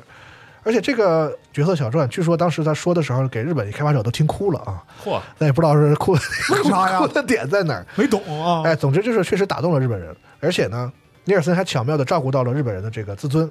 他让原来的那个就是谐音梗那个名字呢，成成为这个角色的本来的名字，然后呢，给这个角色起了一个新的，像是就是昵称或者小绰号似的，叫哦 Tails，、就是尾巴小尾巴嘛。嗯，哎，而且这个名字呢是索尼克跟他之间的一个亲密关系的一个象征，是索尼哦克这么叫他。哦，哎，然亲后近的人才会对，就是你日本、哦日本人，你们想的名字呢也保留爱了称嘛，但这个名字呢只出现在这个角色设定的这个这个这个说明里啊，但是在嗯游戏里呢很日少常被生活里也啊嗯很是少被这样提到。这因为在游戏里，索尼克都是叫他 Tails，因为他俩关系好，啊关系好啊啊，哎就就像家人叫汤米。对这个事儿就是说通了嘛。完了，日本人也觉得哎可以可以可嗯以，赵啊， 姐，哎哎哎，好像不是一个一一回事儿。 这个有天才中玉司的原班人马的坐镇是吧？又有了这个日美之间达成的这样的一个这个互相理解的合作关系，嗯而且团队又在美国，可以随时的去沟通，所以这个游戏呢，在技术上是很很没有问题的，而且又有新角色是吧？而且这一次他们打算支持这个分屏的双人的同一起游玩儿。总之来说，这个这个游戏从产品角度来说没有任何问题的，但是卡林斯基呢，营销大师嘛，哎这还不够。我要的不仅仅是一款好游戏啊，我要的是一个营销的一一场关于索尼克的这个蓝色的风暴。所以，针对索尼克这款二代这款游戏的这个营销战略会啊，基本是从游戏这边开发一开始，他们这边的这个为这个游戏制定的这个营销战略的这个这个同步的会议，基本上在同期的在在开始，一直都在这个磋商。哦哎，最后呢，营销团队给了卡林斯基一个很大胆的方案，就是全球同步发售。 哦，嚯这个事儿呢，在当时来说呢是这样，就是当时的游戏呢都是按各地区对啊，分别的制定自己的这个销售计划，嗯而且实际上呢，就是在同样一个地区到达不同的这个零售店铺的零售店嗯时间呢也是不一样的。哎所以那个时候呢，一般游戏厂商不会去刻意宣传所谓的发售日这个日期，因为呃很很可能有些店铺比你说这个日期会早几天就卖了。对对对对，或者是你宣布了这个日期之后呢，有些地区的人去那儿买又买不到，因为大家要想一下，这个实际上是三十年前的事儿，三十年前的事儿，没有数字版，只有只有实体的只有实体店铺对啊啊而所以且还涉及到各个分着的这种渠道商自己的是的一些一些决议。没错，嗯对，哎，而而这个，所以这个事儿其实还是很大胆的。对啊，反正不知道是不是因为这个长期和日本打交道的原因啊，就是想出这个点子的尼尔森呢，给这个营销活动起了一个谐音梗名字啊，哎呃叫 Tuesday Tuesday，啊就是 Sonic 二代嘛啊， ，Sonic 二 Tues- 的日子 Tuesday 啊，就是啊，就是他们的这个就这个梗也很 也烂，也挺傻，我觉得但是真的 是管用。传传播效果非常的好他，就是实际上是把这事儿包装成一个事件来包成一个一个哎大呀大事，像是个节日对一样对对对啊。所以世嘉在一九九二年的五月，也就是当年的夏季 CES 之前呢，举办了一个世嘉峰会，在阳光明媚的佛罗里达啊，嗯四百多零售商代表啊，在他们这个包下的这种高级俱乐部里，哦，轮到他们了哎啊，， 泳池、阳光是吧？嗯鸡尾酒嗯，然后这个时候呢，世嘉会给现场的人提供内部的业务说明啊，产品展示，并且向所有零售商说明了他们的这个这个 Sonic Tuesday 的这样的一个全球发行的计划。哎，呃，而且这个事儿本来呢，提之前呢，世嘉连自己都觉得说这可能会遇到一定困难，嗯因为像刚才习总说的，当时这个零售行业要配合这个事情，其实还是要花很大的功夫的。是他们觉得预想的会遇到一些阻力，嗯，但是当他们那个就是扮成了索尼克那工作人员那个。那个穿着皮套的那个索尼克出现在这个舞台上的时候，现场所有人就是起立鼓掌欢呼，哦，就是这这是他们没有想到的，哦因为这个时候他甚至都还没说我们要干嘛，嗯就是索尼克一出现，就所有人都疯了，你别管大家都知道了啊，对，那今天我们回头看，我们会知道这个原因，就是因为这个角色代表了当时这个房间里好几百的游戏的这开发的代表、零售的代表，包括媒体人的一个共同心声，就是干死他妈的任 天堂，就是当时所有就是美国业界的人的一个心声。这个事儿其实连人连世嘉自己都低估了，就是、这个没有预料到，就是这个这个行业内对任天堂的这样的一个积怨到底到达了一个什么样的这个程度？就已经成为一种同仇敌忾的那样一个状态，没错儿啊，这可以稍微简要介绍一下，就是任天堂当时候给各个各各个环节的这种各种呃策略和条款限。制对啊，比如说在这个开发这边，这个应该很多人应该都有了解的，就是开发商首先要将这个软件销售的百分之三十的利益直接交给任天堂作为权利金。哎，对，吧是的，卡带的生产必须由任天堂负责，别人不许不不允许生产这个哎他的卡。然后呢，这个每盘卡任天堂那个你这个软件的开发者要以十美元的价格再从任天堂手里进货哎，啊。而这个游戏卡带生产多少，何时供货，全由任天堂决任定。天堂说了算哎啊，简单来说呢，就是这个卡带，首先啊卡带销后的这个利润百分之三十，这就不说了，这是白分的。嗯是其次呢，就是第三方这个游戏软件呢，对任天堂来说呢是没有研发成本的嘛。对对所以等于说，它那个十十美元进货这个环节，任天堂已经是有有钱可赚的了。，对，哎，最后呢，任天堂还控制了整个这个生产，就是你想要卖多少游戏，要看任天堂给你多少货。嗯，虽然呢，就是因为它权利额、权利金也很高，任天堂原则上来说呢是愿意让应该卖卖的得多更卖的更好的游戏啊尽量出货的。但是你从另一个角度来说，任天堂可以以自己牺牲一点利益的方式对它的零售、对对它的软件供应商进行一定的惩罚他。可以限制你，他对我宁可不要那百分之三啊十了，啊对，我杀你，你比我赔的狠，是对我就不要百分之三十，你兴许公司都没了。对，对，等于说这个给这个软件商脖上套了个圈儿，你这们的、个生杀大权操在别人手上啊，等于很难说受是的对对啊，你你很的很可能你一款游戏你费劲把我开发了一年交到任天堂那儿去，任天堂说你不能卖，啊嗯你就完蛋了啊，你就完蛋了，你游戏卖不了，你上上哪儿说理去？对对对，所以那个时候，这个权力完全在任天堂这一边啊，嗯是一个怎么说专制级别的一个商业体系。啊，最后，然后呢，我们再说他对这个零售商，任天堂呢要求零售商进货要全额付款，并且对于并且对于积压的库存不允许令那个就是零售商降价销售，我操，也不给零售商退款。就说如果你从我这全价进完的货，如果卖不出去的话，对不起，一你不准降价，二我不会买回来，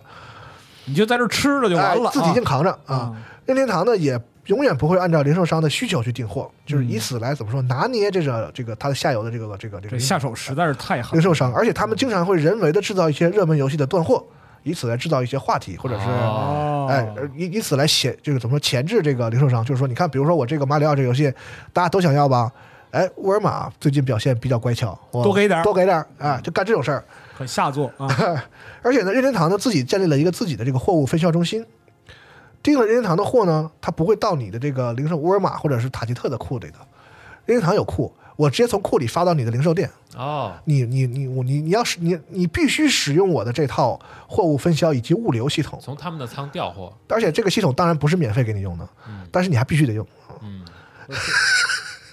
这个就是你在反垄断法那儿，就每一条都是枪毙的罪过，你知道吧？那无论是沃尔玛、塔吉特还是玩具反斗城啊，就是任天堂就贯彻了一个原则，就是爷谁的面儿都不给，哎，行，啊按我的规矩来，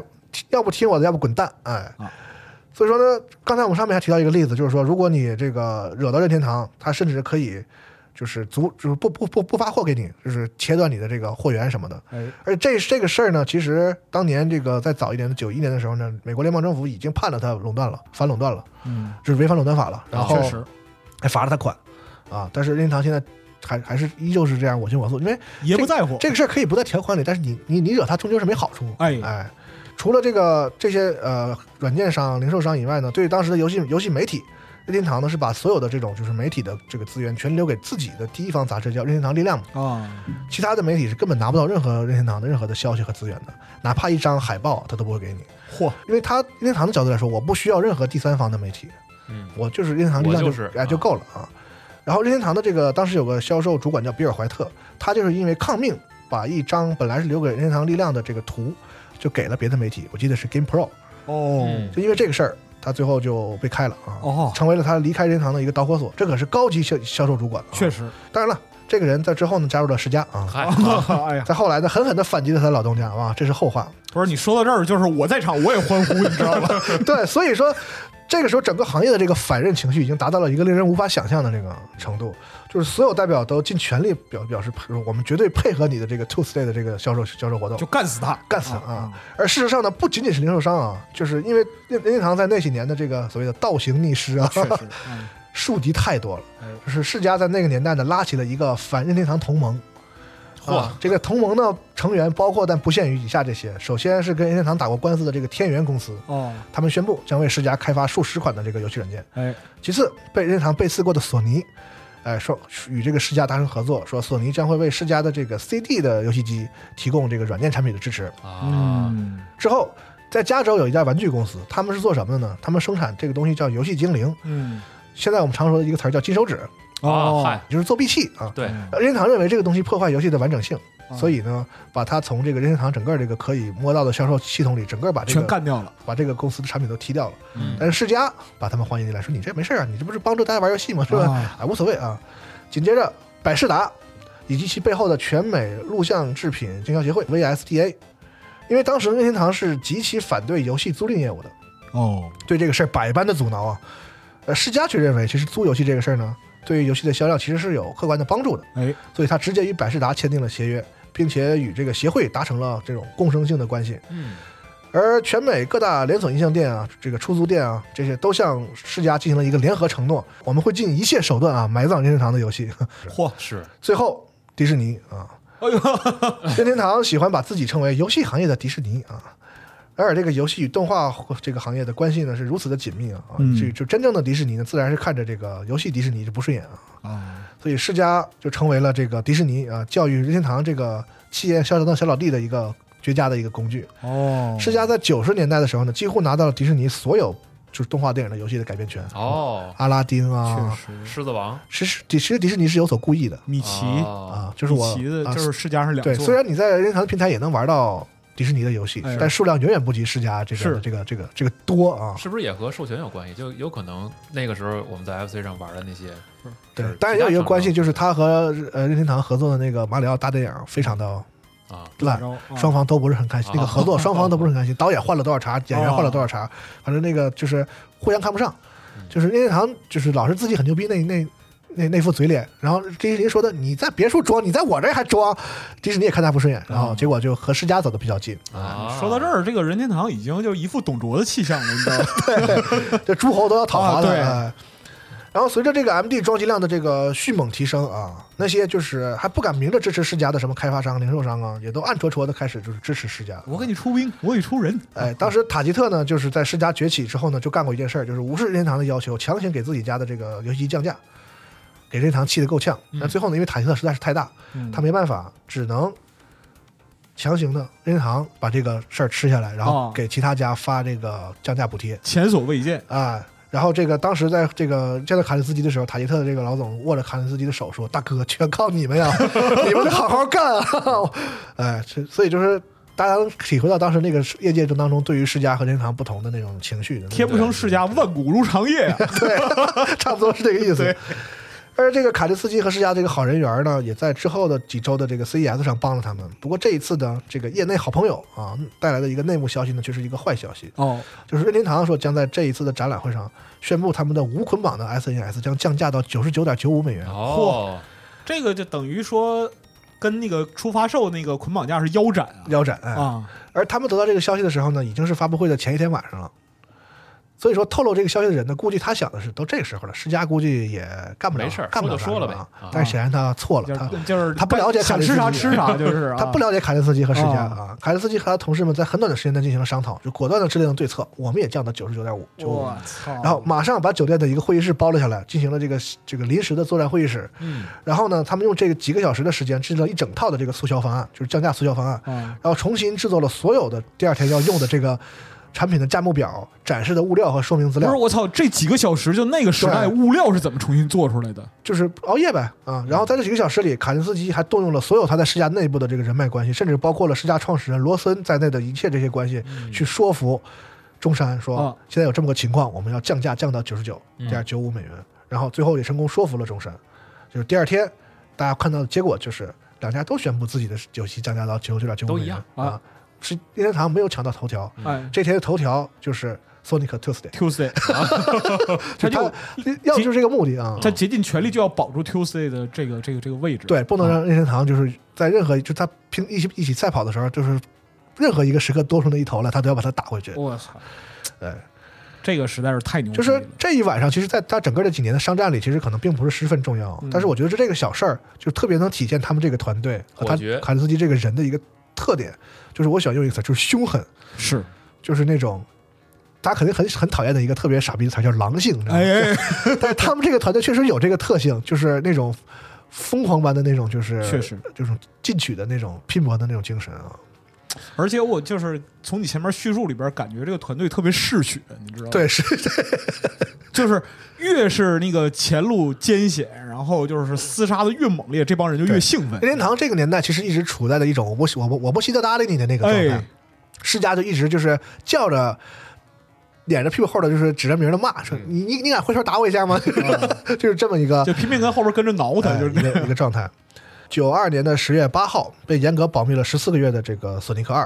在全球的十六个市场地区的三百五十个零售的点儿里进行了试玩，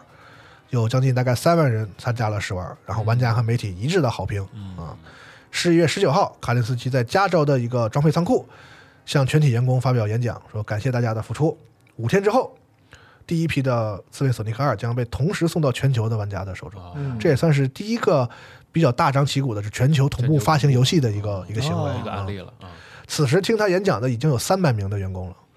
啊，而这一年世嘉的销售额翻了两番儿，已经超过了五亿美元，嗯而这只是卡林斯基接管美国世嘉的第二年嗯，啊，就是这这个个人比人气死人呀！我操 这个翻身翻这得个太牛逼了，特别快啊。啊！这时候的世嘉已经今非昔比了，他们已经搬到了这个红木城的那个海岸大道，有一栋这个六层楼高的大楼，嗯，啊，这个楼的背后是这个美丽的湖景啊，海景房了，属于是啊。嗯门前有华丽的喷泉啊，每一块砖都好像在都还表达一个事儿，就是世家已经不是当年在仓库里办公的那个哎， nobody 了。确实啊，对他末期嗯少年穷对等于说啊，他们的邻居已经不再是那些什么废弃的厂房了，他哦邻居是邻居是 E A 和甲骨文啊嗨，啊，因为那时候过得还挺好啊，对，啊他们已经是这个行业的已经大佬了，哎而且他们甚至是有一种态势，我们要做电子和科技领域一个重要的力量。哎哎，然后全球各地的这个 Sonic Tuesday 都有着盛大的活动啊，美国这个玩具反斗城前办办的这个活动人山人海啊，英国也是，英国这个印着索尼克的热气球说在伦敦上空飘了一整天。嗯，哎，索尼克二呢也顺理成章的成为了九二年最成功的这个游戏产品。报纸上刊登着就是索尼克二单日销售额超过一千两百万美元啊这样的这个新闻，在各大媒体上这样都在头条。那最终呢，这款游戏的全球销量是超过六百万的。虽然从数据上看呢，似乎是不如前作的一千多万，是吧？但是你要知道，前作的在美国的一千万的这个索尼克的销量呢，是捆绑在主机一起卖的。嗯，嗯，就是单款游戏达到六百万这个量级，而且这个游戏出现在任天堂之外的平台，是从前从来没有过的一个事情。嗯，啊，这不仅就标志着索尼克自己成为了一个就是行业内的顶级的 IP，同时对行业内有了一个很重大的意义，就像刚才我们说的那个，那对那些联盟的成员来说，有很重大的意义，就是他妈的任天堂只手遮天的这 个年代彻底结束了。哎我们在另一个平台里已经有一款能够卖卖到六百万的游戏了，啊任天堂你还凭什么说这个行业是你的？哎，哎， 等于它是说放推出了一个信号，哎对推翻了暴君的统治啊，是的，有了山头了，新哎的山头了，嗯。然后时间就来到了一九九三年，嗯，在这一年里呢，北美游戏行业最重要的一个事情呢，就是用四个字就可以概括，叫啊真人快打。嚯，啊，这和老白的节目就接哎接上了，梦幻联动，哎，当当当当当当，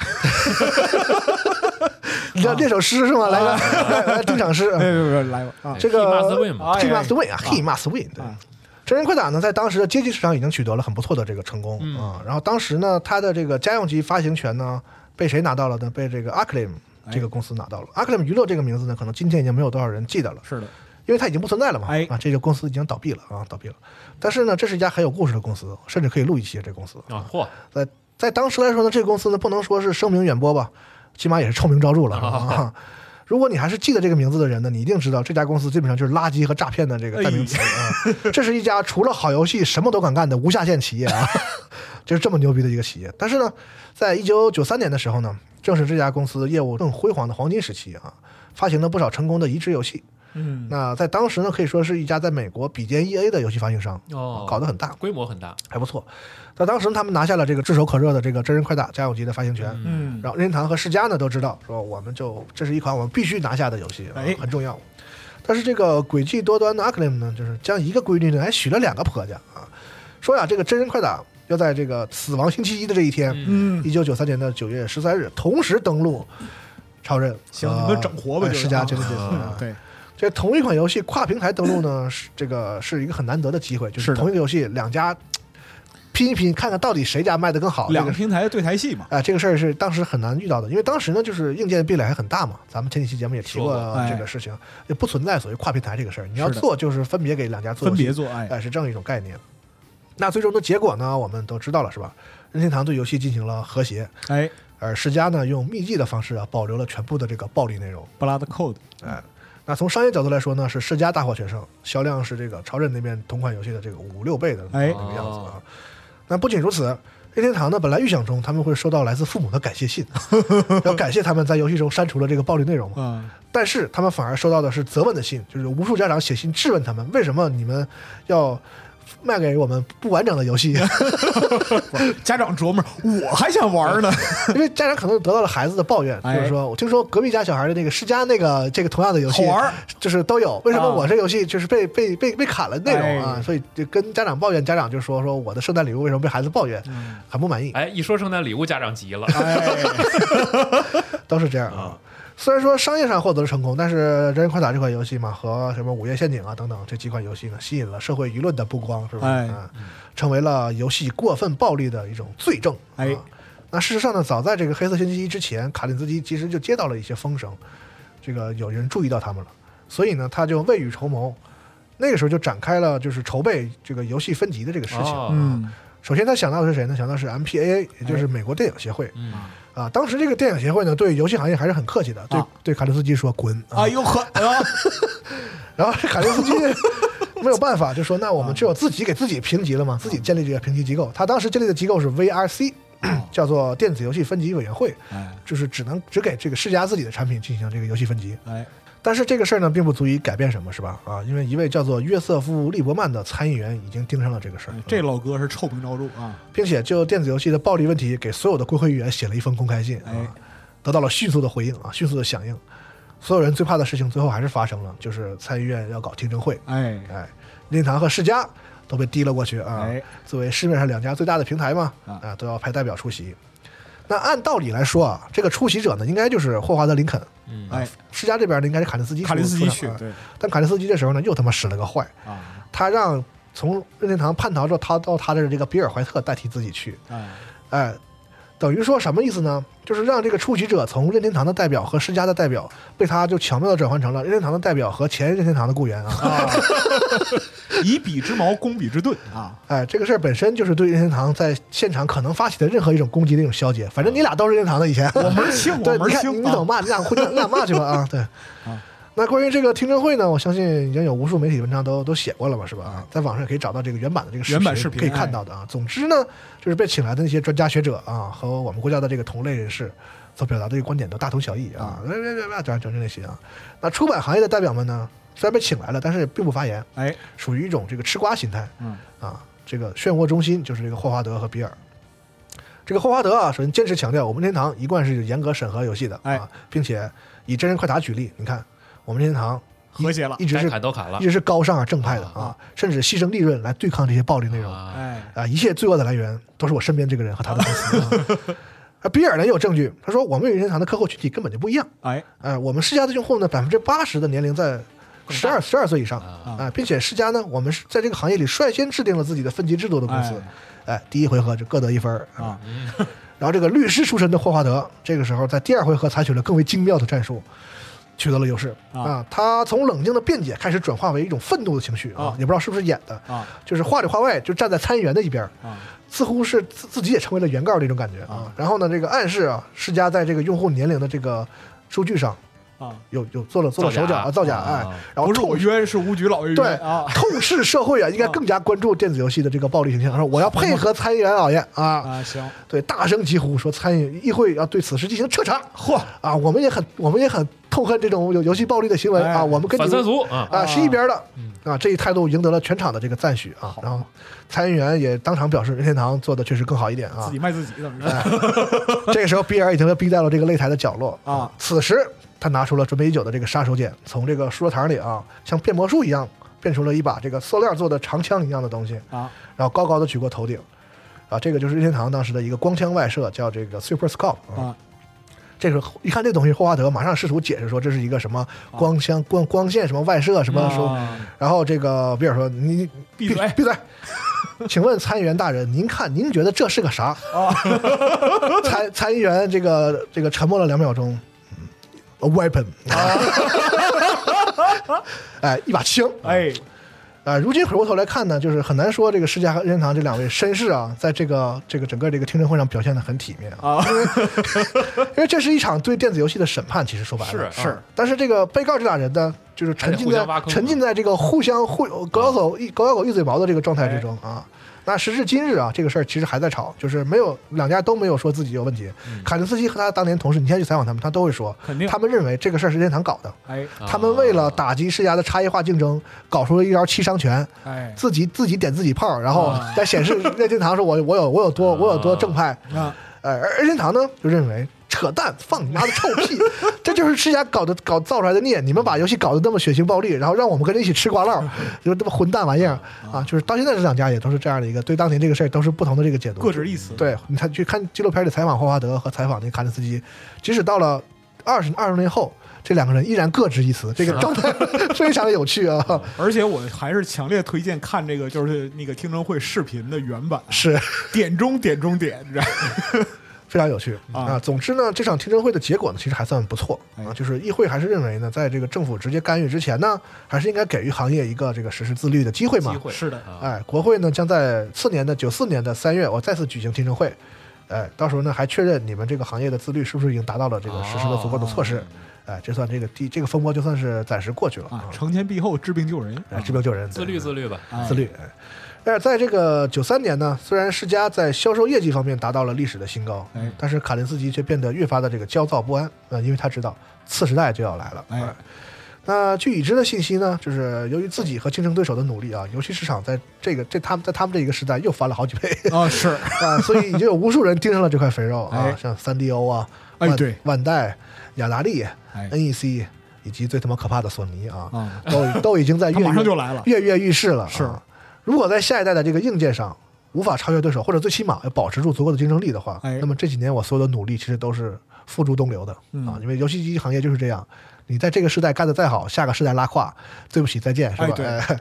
而且迭代太快了，对但是呢，这个时候世嘉在迎接次时代方面这个事儿，在卡林斯基看来，完全就是糊涂账。这一切的根源就是在于美国世家，就是 S O A 和日本世家 S O G，嗯之间的这样一种裂痕变得越来越大啊。这一点在卡林斯基获得成功之后呢，不仅没有变得弥合，反而这个分歧就变得更大了。因为日本那边开会的时候啊，这个中山啊天天就一句话，就你看你们这帮饭桶玩意儿，你看看人美国，看看美国小汤干得多好，你们怎么这么废啊？嗯然后导致这是日本这边呢，就是对美国施加的情绪就是日益的这个逆反，那可不嘛，别人家孩子哎，啊嗯就是已经从一开始的这个漠视上升为敌视了，敌视了，嗯哎，就在公司内部这个两两个两家分公司进行敌视，这个事情是非常不好的。那日本方面呢，甚至为了故意破坏卡林斯基的这个成就，搞那个 Sonic Tuesday 嘛，是吧？他们在这个临近发售之前，日本这边突然说，哎，我们就是要早卖三天，啊就故意故意诚回心你的。啊呃卡林斯基问什么理由呢？没有理由，我们就是要早卖三天。啊啊，就就成就成说白了就成较心劲嘛较劲哎。那除此之外呢，日本方面就是日常的，就是无视美国赶来的传真啊，故意不回卡列斯基的电话呀、哦哦对美国方面的一切建议先不听，你你你爱咋说怎么说，我先是一个回哦答、no，就是不行，你说你说一遍，我肯定跟你反着来，哎、我就我说吃饭，我就哎我 就不吃啊，就 对先非说暴 no，再找翻译去。哎是那非卡暴力不合作了，非暴力不合作，对，啊就是凯林斯基呢试图解决这种局面啊，因为他正在酝酿一个大计划，就是他已经跟索尼接上线了。哦，要联合开发这个次世代的新硬件儿。嗯，这个事儿呢，可能在这个时间点呢，大家更多的会关注，就是说当年任天堂和索尼的一个恩怨哎对。但其实这个事儿在当时是个三角恋的关系。啊，啊，索尼在任天堂那边被背叛了嗯啊，他以为要说前前脚索尼说我要进入游戏行业，在同一个发布会的同一个活动的那个几几分钟之后，然后这个任天堂就宣布说我们和飞利浦达成了协合哎合作啊。哦对，这一个个事儿背刺啊，哎，这个事儿之后呢，然后索尼那边就和卡林斯基就勾搭上了哎啊，双方都觉得任天堂是个王 八蛋，然后然后他们就关系搞得比较近嗯啊，而且在这个这个 Mega CD 上，其实已经达成了一定的这个合作。嗯嗯，山内呢，其实这个事儿呢，是因为忌惮索尼的野心，因为哎他看到索尼不仅仅是想给他提供这个这个技术上的帮助，他发现索尼自己在收购一些这个就是影视的这种发行的公司、哎游戏的开发公司，索尼该干这个事情，任天堂发现不行，这个合作因为索尼体量太大，是这个合作最后很有可能我会被索尼吃掉的，对对，他最要后全方位的进入业务，啊对他等最后我可能被他吃了，所以。就是说，说是他背叛索尼，但其实山内是有他的长远的这个考嗯有自虑己的。的想法他确实看到了索尼这个野心、啊，是是是，那总之呢，卡林斯基就是促成了世嘉和索尼日本那边的他一个双方的一个这个洽谈、合作、接触哎，啊。然后呢，很让他失望，就是双方没有能达成共识。嗯原因是什么呢？原因是索尼的这个九座良木剑，他呢想要一台专注于完全专注于三 D 技术的游戏机，哦是而这个世嘉的佐藤修树呢，他主张是把专注于二 D 技术的一个游戏机哎啊。之后呢，卡林斯基再怎么问，就说这原因就在这儿，多的也不跟你就不说，聊了啊多的也不跟你说，就是日本方面就不给细节了。就是根本性的分歧啊，对，然后在这之后呢，说那你谈不拢，谈不拢吧。他收到了这个日本方面给就是佐藤修树他们这个团队开发的这个土星的原型机，然后交给了美国世家这边的一个技术专家叫乔米勒，嗯，来看看说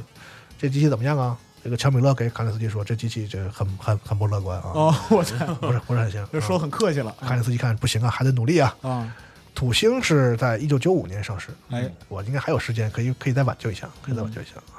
这个时候呢，哎，他接到了一个电话，来自硅谷图形公司的创始人吉姆克拉克，嗯，呃，找到他说我们研发出了一款新式的芯片，你要不要看看？我们觉得这个芯片特别牛逼，嗯，可以给游戏机用是非常好的。可以拼一拼，哎，然后这个卡林斯基啊，直接把中山隼雄直接叫到了美国，并且带着他的这个整个的硬件团队来美国。然后卡林斯基帮助硅谷图形给这个中山他们做了技术演示，展示了这个芯片可以实现的各种先进的这个图形的技术啊，非常厉害。然后呢，并且在这个商业策略上，他也强调说，这个与索尼的合作不同，对吧？世嘉可以完全自己主导这个硬件的架构，他们只是一个技术的这个供应商，嗯，对吧？啊，对方也没有那么大的野心，嗯啊，而且你这个芯片不仅在性能上超过了所有的像什么日立那些日本的厂商，嗯甚至在价格上我都有优势，嗯怎么看怎么好这东西。所以卡利斯基和美国世嘉这所有人都觉得这事儿肯定成了，因为这东西看着太好了。嗯然而世嘉日本那方面给出的答复就是 no，理由是这芯片太大，装啊装不进去啊，是，可能是这个功耗的考虑吧。嗯啊，其实那所有人都知道，就是佐藤修树不喜欢使用三 D 技术的任何的东西，他他就是要做就嗯一个执拗于这个，就是要做一款纯二 D 的的游游戏机啊。卡林斯基将这个结果通知了硅谷图形的这个吉姆克拉克嘛，就说这事儿黄了。嗯，啊对方也很震惊，说我操，当时谈那么好，怎么结对结果是这样的？我以为成了呢啊。三 D 是未来啊，你怎么不对用啊啊？啊，那我现在怎么办啊？这时候卡林斯基是已经意识到，就是在日本的这个世家，甚至连中山都已经保不了他了，就是啊就脱钩了脱钩了。啊！对，一瞬间就有一种心灰意冷的感觉迎上了卡卡里斯基的心头，然后他我就本跟将心向明月啊，对呀、他就跟这个吉姆说说这个西雅图啊，还有一家游戏公 司，哇，要不你去试试啊啊？那之后的事情我们都知道了嘛，这款芯片就是成为了这个后来任天堂 N 六十四的这个嗯，用的这个图形芯片啊嗯，它的这个整个的图形技术，硅谷图形也是任天堂在 N 六十四这款主机上的一个技术合作的这个合作方啊。哎，而且任天任天堂的 N 六十四在这方面的性能上，确实是在那个时代最好的，是啊，就很让人唏嘘的一件事哎，情。一是些很经典的作品都依托于它的新的图形技术哦，对，嗯那就这样吧，带着辉煌的销售业绩和这个满头的这个乌云啊，啊，来到了一九九四年，嗯，九四年呢，这卡林斯基绝望地发现，他似乎已经失去了所有的这个控制力，对这个世家的这个业务，嗯无论他怎么反对啊，中山都坚持让他把那个叫 Super 三十 X 的东西拿去美国去卖啊。当然，他就不得不在这年的这个冬季电子消费展上去发布这个鬼东西。他自己都不知道这是什么，不过这次这个拉斯维加斯之行呢，也不是说完全没有任何的意义啊。卡林斯基和霍华德在他俩的领导下呢，互动数字软件协会啊成立啊，同时呢，娱乐软件分级委员会的事情也基本就谈妥了。哦在几个月之后，这个事情就正式的上马了。嗯就是美国，美国有了自己的行业分级制度，啊这就是我们之后看到那个几个签儿啊对对，ESRB 对对的那对，个，现在还是这样的嘛啊哎，也就是说避免了这个政府大手直接去干预这个行业中间啊。多啊了一道监管机制，哎对，呃，他们自己有一个自律的这样的一个协会。嗯啊，那一九九四年的这个时候呢，世嘉在美国的市场占有率仍然是领先任天堂的。九四年的时候，那在这一年的三月的北美游戏销量排行榜的前十名中，甚至有八款都是世嘉平台的这个 GNC 的游戏。嗯哎，但如今我们提起九四年呢，这个年份只属于一款游戏啊，就是这个《大金刚国度》，哎我们国内叫《超级大金刚》。超级大金刚，嗯那反正节目已经长了嘛，那这个《超级大金刚》的故事我觉得也讲讲啊，这个哎这个游戏非常有意思。咱之前还用过一次打这个游戏的音乐，啊乐队是音乐节目也特意强调了这个提过游戏的这个厉害的之处啊。这个游戏背后有一段很有意思的故事，就是当时美国任天堂啊，为了对旗下平台发售游戏进行品控，同时也为了针对不同的游戏制定这个合适的这个营销策略和分配资源嘛，嗯，有一个这个叫产品发售委员会。这个委员会呢，包括这个营销副总裁彼得梅因，然后销售高管比尔怀特等等这些人，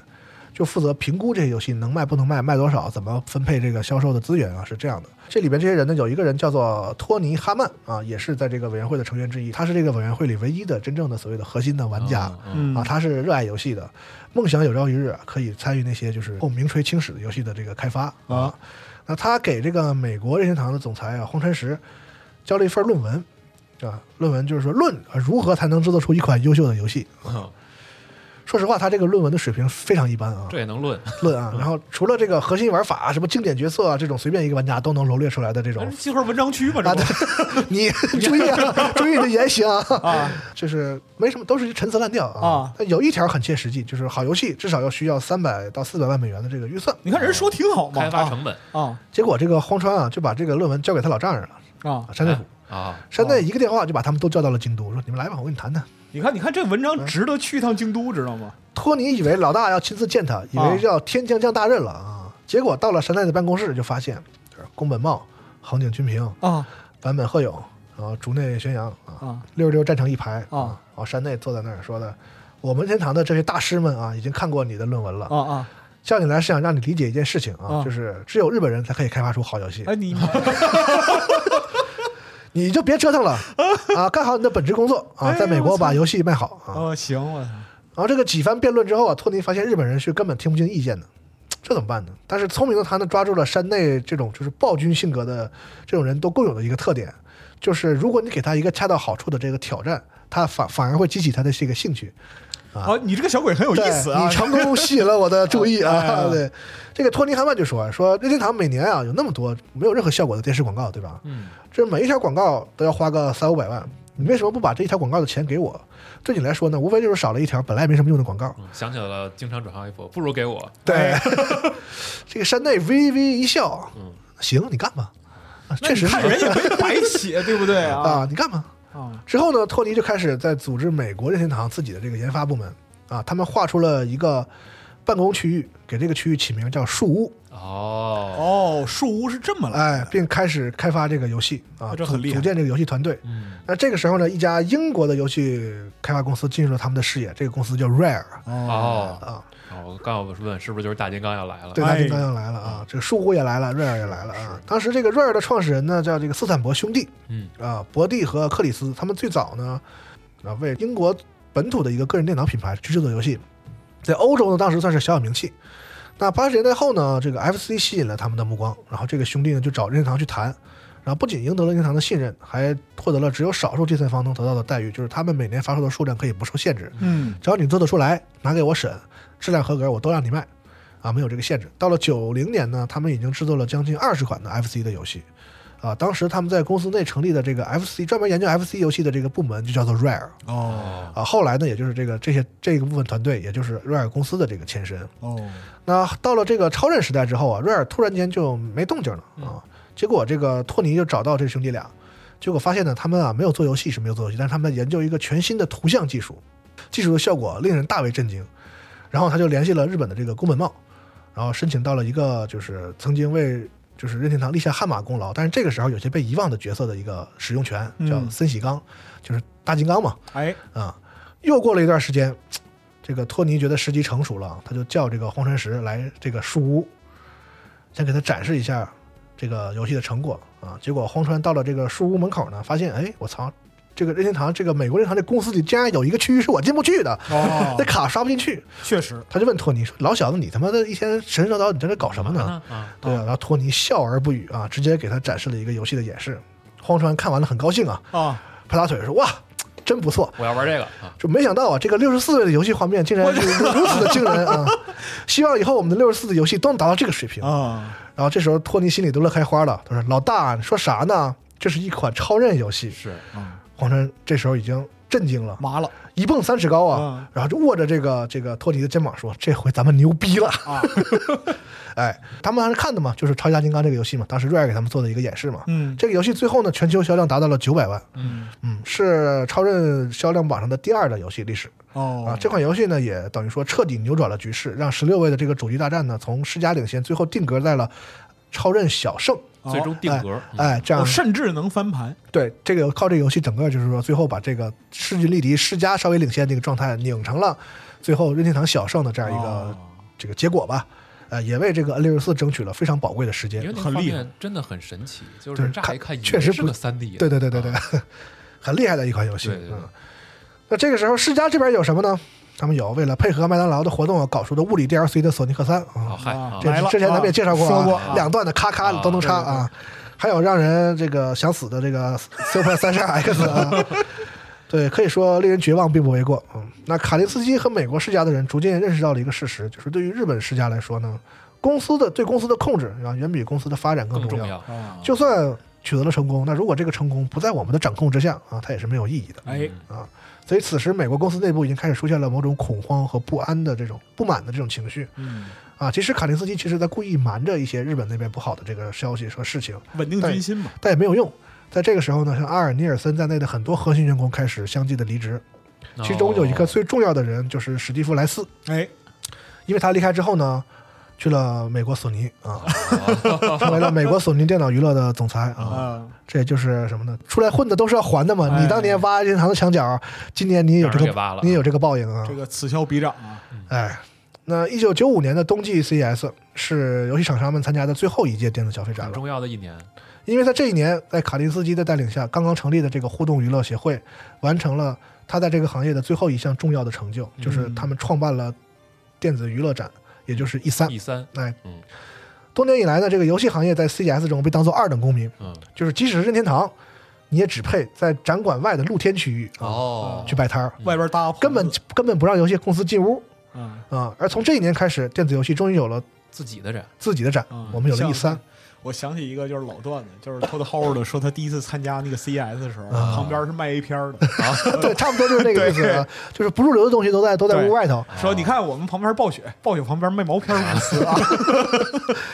呃，那第一届的 E 三呢，是在一九九五年的五月十五号的洛杉矶举行。嗯那事实上，关于 MD 的故事，其实到这儿其实就结束了。啊，哎不过呢，我觉得既然已经说聊到这儿了嘛，我们把这个卡林斯基和美国世家这个故事最后呢有说完最后这一点把它说完，嗯，还是比较比较好，不然感觉这故事没完结似的。哎对吧那即便在这个时候呢，卡林斯基仍然还没有放弃呢。啊，他为新主机制定了一个叫做“世家土星日”的营销计划。嗯，哦就是卡林斯基相信，虽然机器可能不太好，但是我们还是有办法。这是这其实是惯用伎俩了啊。但这里我们就并不需要介绍这个方案的具体的细节了啊，嗯因为它根本就没有被执行啊哦。因为听说了索尼将在 E 三这个发布 PlayStation 的这个消息之后嗯，中山直接就逼迫卡林斯基说：“你也要在这 E 三上宣布土星的消息，哦，公布土星。”那此时呢，土星在日本的表现其实确实还不错。那中山认为呢，它成绩好的原因就是它比索尼早了半个月发售嗯啊，多卖了哦啊，抢占了先机。哦所以在这个，而且在上一代的这个争夺中嘛，这个 MD 也是因为比超任早卖嘛，所以占了一些便宜，嗯所以他觉得我们要赶早他这经验怎么总结来的？这是还是要复制这个模式啊，哦这这就是就是这个意思。那卡林斯基呢，这一次表示了坚决的反对，就他俩这一次真的是第一次就是有点掰面了。啊，中山隼雄就第一次在他面前就是展示了他那种嘖非常非常非常那个暴君的那个开始官僚了哎啊哎，这次谈话与这个中山的拂袖而去告终，啊，但是卡林斯基知道这个事儿，中山已经到了这个程度，就是没有回旋的余地了。嗯啊，反正就是得按他说的来。那在 E 三开幕的当天呢，卡林斯基在三万人面前就宣布了世嘉的这个次世代主机土星，哎，然后介绍它的这个性能参数、配套的游戏嗯以及售价三百九十九美元。嗯那但是他的活动结束之后呢，他和这个丰田幸福以及保罗他俩他们仨一溜小跑啊，啊就赶到这个索尼的发布会的现场，看看对方要说啥嘛，坐在第一排，然后他们就目睹了在第一排啊，亲眼目睹了游戏发布会历史最上短的的那个是吧经典的一幕啊，就是经过一串非常冗长、没有任何实质内容的这个业务介绍之后，这个索尼电子出版的这个负责人，也就是整个索尼这个项目之前一直的一个推动者，哎，物理学家奥拉夫·奥拉夫森嗯就说到说，有请我们 SCEA，就是美国呃索尼的这个总裁史蒂夫·莱斯，哎哎哎，就是刚才提到的那个哎那对个啊试驾那个叛徒，啊，请他上台为大家做关于 PlayStation 的简短介绍。啊哎，然后所有人都没有预料到这个简短介绍竟然简短到如此程度。这个史蒂夫·莱斯上台之后只说了一句话，准确的说是一个词儿啊，二九九对哎就没了， ，two ninety nine 嗯。然后大步流星的走下台去，对嗯啊，台下先是爆发出笑声，然后紧接着是雷鸣般的掌声和欢呼声啊！这个掌声呢，一如几年前的四百多零售商给卡林斯基和世嘉的掌声一样啊，此时此刻正如彼时彼刻啊， 对，正如彼时彼刻啊。而坐在第一排的就是卡林斯基和他的三个同事，哎他呦，们这心里什么滋味儿？这是对，他也回头跟那个就是这个丰田幸福说了一句话：“完犊子了， 完蛋操了。 we are done, we are ”那 fucked。之后的事情呢，其实大家都知道了嘛，是吧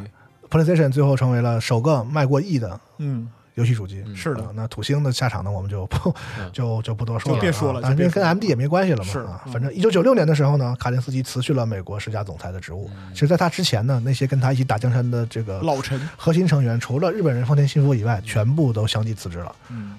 五年的时间，呃，六年吧，六算是年六年啊呃，非其实你从一个公司的发展角度上来讲，非常非常短，一代产品吧，是，极其嗯快而且的在崛起。卡林斯基的职业生涯里也是一一个很短暂的一个很时短间，暂，对，因为他的职业生涯非常的辉煌，他离开是世家之后还干了很多大事对，啊，但是他是一个跨领域的销售大师，但是这几年确实很有戏剧性，嗯是，对他来说很传奇，很很有意思的一个。而且在一件事他情的就是职业经历里边也是只可圈可点。嗯，对，那在刚才我们提到的那个布莱克哈里斯那个书里啊，他最后呢用了一个很有趣的文献作为了这个书的结尾，这是一封很简短的信，是在卡林斯基辞职之后啊，他去度假回来之后，发现在家中来了一封信。